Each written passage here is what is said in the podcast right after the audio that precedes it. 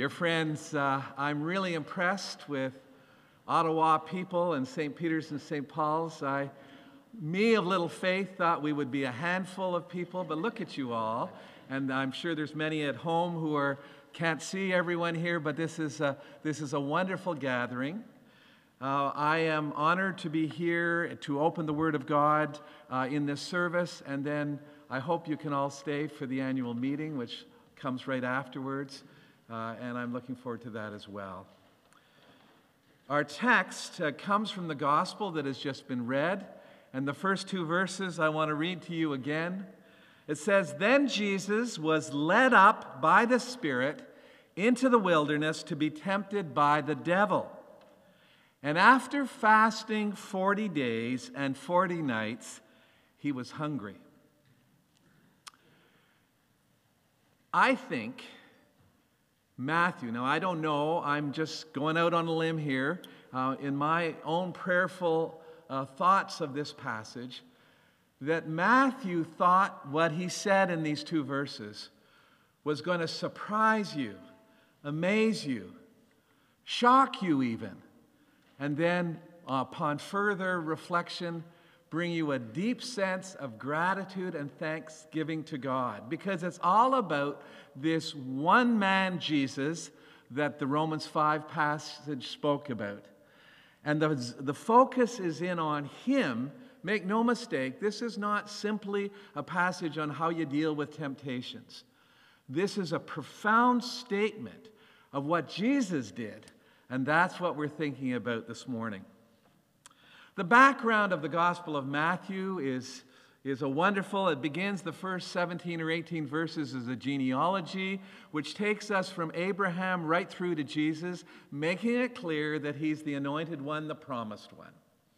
And then for the last half of chapter 1, we hear about how the angel met Joseph, who was engaged to Mary, who was, though a virgin, give, uh, pregnant, and instructed him that he was to take her as his wife, and that in fact the baby that she was to give birth to was to be named. Listen to this. But as he considered these things, behold, an angel of the Lord appeared to him in a dream, saying, Joseph, son of David, do not fear to take Mary as your wife, for that which is conceived in her is from the Holy Spirit. She will bear a son. You know all this. And you shall call his name. This is the part I want you to think about.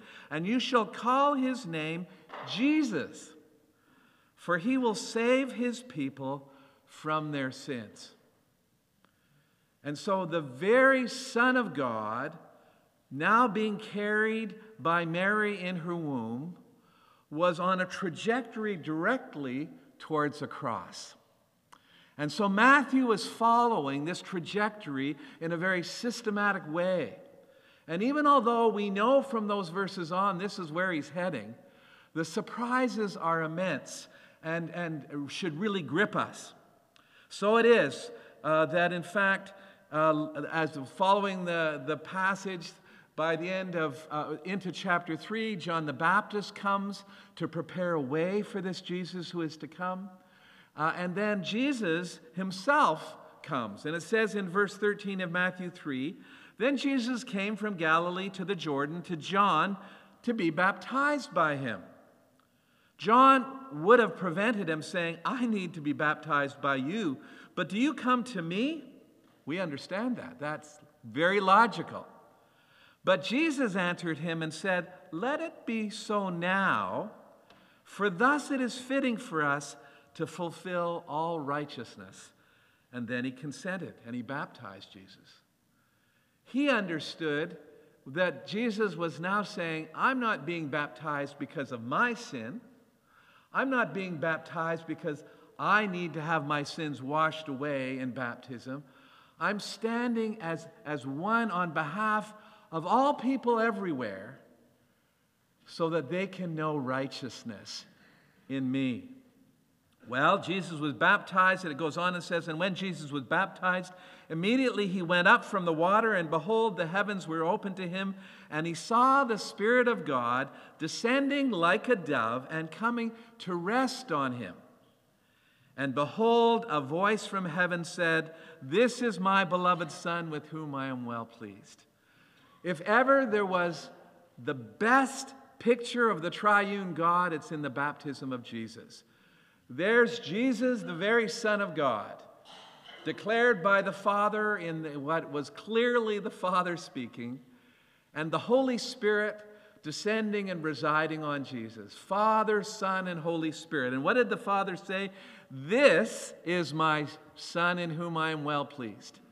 In other words, he's right on track. Everything is two thumbs up. I'm pleased with him, and he's on course for why he's been sent on this rescue mission. Now, that's the way chapter 3 ends. And so, with this huge exhilaration and joyfulness, that Jesus comes out from the water, the Father speaks such words of affirmation, and you are sort of waiting to see how he's going to float through life and reach the masses that he's come to, to rescue. Instead of that, here's the surprise it says, Then Jesus was led by the Spirit, the same Spirit who came to reside on him, into the wilderness. And my, I don't know a lot about the wilderness there. I've been to the Holy Land, but it's very unfriendly territory. To be all alone, to be tempted by the devil. And after 40, fasting 40 days and 40 nights, we sang about that at the very beginning of our service, that wonderful traditional hymn, He was hungry. Of course, he was hungry. For me, it takes 40 minutes. But, but, it, so, but having said all that, there's some things that we need to understand about this. First of all, Jesus, who's the very Son of God, the Father's already declared him to be that. Are you clear? He's fully God. Now, led by the Holy Spirit into the wilderness, we see in technicolor that he's truly a human being. Hungry, yes, because that's what would happen to a person who hasn't eaten in a while. But more than that, we see uh, all the traits as we follow the, the New Testament in terms of Jesus clearly fully man as well as fully God. S- sad. You remember him weeping at the grave of Lazarus? Weary. Do you remember him falling asleep in the boat? Deeply moved at the news of John the Baptist's martyrdom thrilled by the faith of the centurion in Matthew 8, who said, Just say the word, and my servant will be healed. I know what it is to have authority. You have authority, Jesus, just say the words. Jesus was thrilled. Jesus is fully a human being. And in fact, what Hebrews 4 says, he was in all points tempted just as we are. So that as well as having all these traits which seem very natural and, and nice in their way, this thing about being available to temptation is one that we're not as readily to, to assign to Jesus. But the New Testament has no problem. And in fact, the Holy Spirit took Jesus into the wilderness precisely to experience testing and temptation. See, the issue is not temptation. Temptation is not sin, it's the succumbing to temptation, which is the issue of sin.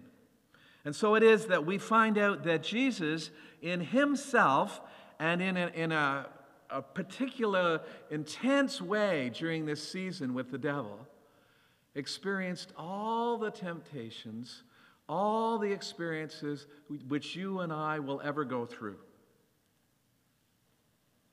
So, a real Jesus, fully God, a real Jesus, fully man, who can be tempted, who was tempted.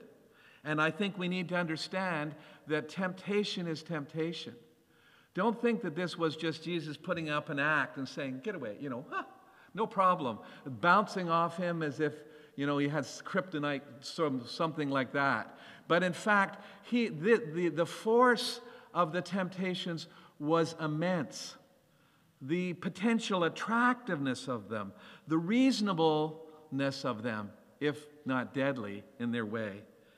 But thankfully, he, he did not capitulate because otherwise, if he had, we would be the losers. You see, it was for us he was tempted. But a real Satan, make no mistake, This is not a mythological media, uh, uh, um, media, what's that word? You know, the 1200, uh, anyway, the, I can't think of the word right now, but that period of time. Uh, and, and where you might think this is kind of quaint and dear, there's nothing quaint and dear about the Satan of the Bible. Make no mistake, he is real, he is evil, he hates God, he hates Jesus, he hates you, he's the father of lies, he's a roaring lion seeking whom he may devour. He comes as an angel of light, but in fact, he's a deadly deceiver. He hates God, he hates us. That's the one that Jesus has been dropped by the Holy Spirit in the wilderness in, oh, with the great roaring lion mouth open, ready for him. But of course, he doesn't come raw like that. He comes in such seductive and attractive and reasonable. I'm on your side, just as the serpent was, apparently, with Adam and Eve.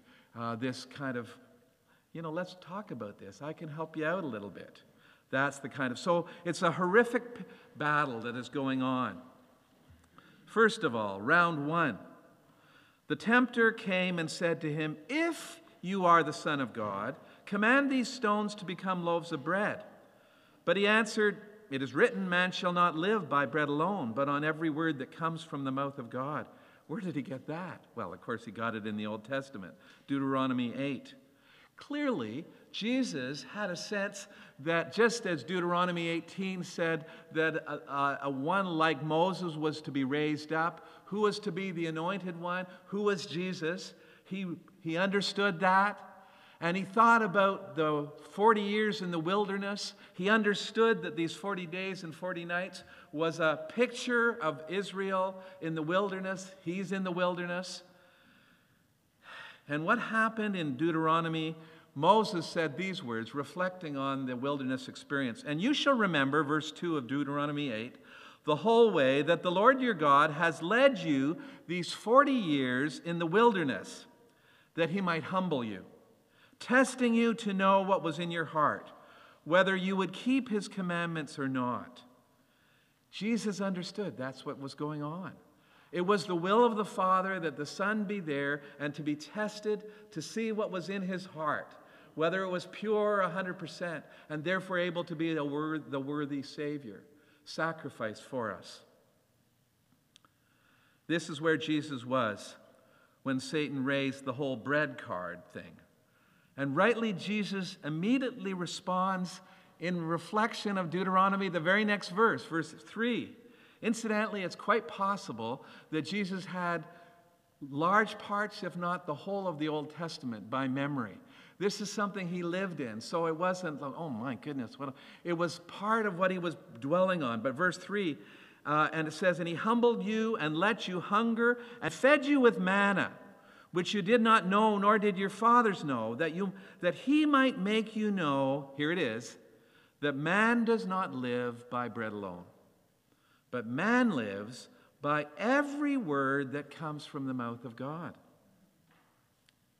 Humans and that's you, Jesus, are made for much more than food on the table or money in the bank. Our Heavenly Father knows very well what we need. But what we're really made for is a real relationship with the living God. That's what Jesus said in John 17 this is life eternal, that you might know Him and Him whom He sent. Real relationship with the living God, something even more basic than food so, yes, Jesus, you have powers. You could take that stone. And remember what John the Baptist said God could have taken stones and made sons of Abraham. So, this is not a difficult thing for you, Jesus. But Jesus observed it for what it was it was to distract him from the provision of God, which would ultimately take him away from the cross. It's written, Man shall not live by bread alone, but on every word that proceeds out of the mouth of God. Good news, dear friends. Jesus refused to give in. We are made for much, much more than food on the table and all these things that we work so hard for. We're made for eternal life with God, which could only come by the cross. Good news. Jesus was tempted round one and came out clearly in the light of the scriptures.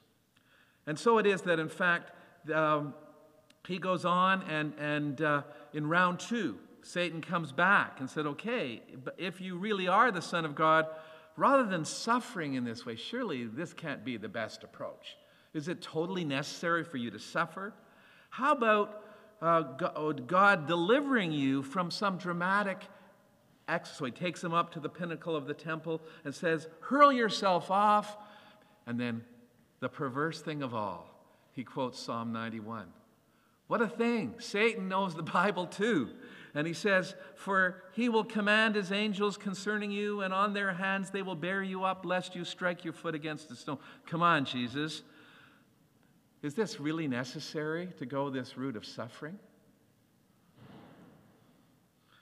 It sounds a lot like what happened on the cross as recorded in Matthew 27. Listen to this.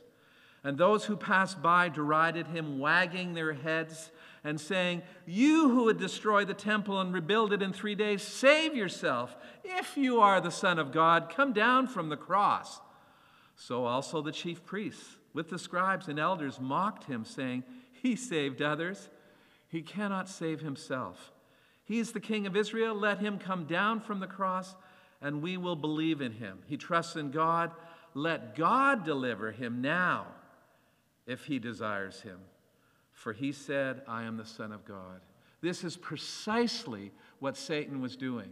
And he did it again on the cross through the, the mouths of these people who mocked Jesus. Again, Jesus saw Satan was attempting to dislodge him from the cross, and again making him think there's got to be a better way. But Jesus quoted Deuteronomy 6:16, "You shall not put the Lord your God to the test, as you tested him in Massah. Good news again. Jesus refused to be distracted from the cross. Round three, we're almost there. I, uh, again, Satan says, I can give you all this and much, much more now. All you have to do is worship me, and it'll all be yours. Remember what Jesus said when he was arrested. He said, I could appeal to the Father, and there'd be legions of angels. And so Jesus said to the evil one, again d- quoting from Deuteronomy 6:13, uh, where he said, "Oh, begone, Satan, for it is written, You shall worship the Lord your God, and him only shall you serve." Do you remember Peter after he had declared Jesus, You are the Christ, the Son of the living God, as recorded in Matthew 16. And then Jesus immediately pivoted and began to explain about the cross coming. Do you remember how Peter responded? Peter took him aside and began to rebuke him, saying, Far be it from you, Lord, this shall never happen to you. And Jesus turned to him and said, Peter, get behind me, Satan. Exactly what he said to Satan on that third Dear friends, it is the Lord who you should fear. Him you shall serve, and by his name you shall swear. Deuteronomy 6:13. Good news, Jesus went the way of the cross and was raised on the third day, so that Satan, who had no authority to give him all the nations of the world, but claimed he did, Jesus, after the cross and resurrection, could say, All authority in heaven and on earth has been given to me. Speaking of what the Father has done by virtue of the cross and resurrection. Therefore, dear friends, this is good news today that Jesus went, was driven by, led by the Holy Spirit into the wilderness to be tempted. It was for you, it was for me he went that path. And he suffered, it says, for because he himself has suffered when tempted, he's able to help those who are being tempted. But my favorite verses to end are these Hebrews 4 15 and 16. For we do not have a high priest who is unable to sympathize with our weaknesses, but one who, in every respect, what has been tempted as we are, yet without sin, yet without sin, yet without sin. Let us then, with confidence, draw near to the throne of grace that we may receive mercy and find grace to help in time of need. Dear friend, come to Jesus. We need his mercy. We need his grace, which he so thoroughly is qualified to give by virtue of, of being the sinless Son of God who withstood the temptations. He understands, he sympathizes, he's God with us, God for us. And he invites us to come to him by faith. Come to him for mercy and grace. You need them, he offers them freely because he understands fully yet without sin. What a wonderful Savior. Would you stand with me as we pray? Lord Jesus Christ, we thank you that you who are fully God are fully man, and you fully understand our plight in every way. You fully sympathize, and you've gone the way of the cross to bring us mercy and grace to help in time of need. You are a wonderful Savior, and we bless you. We pray in Jesus' name. Amen.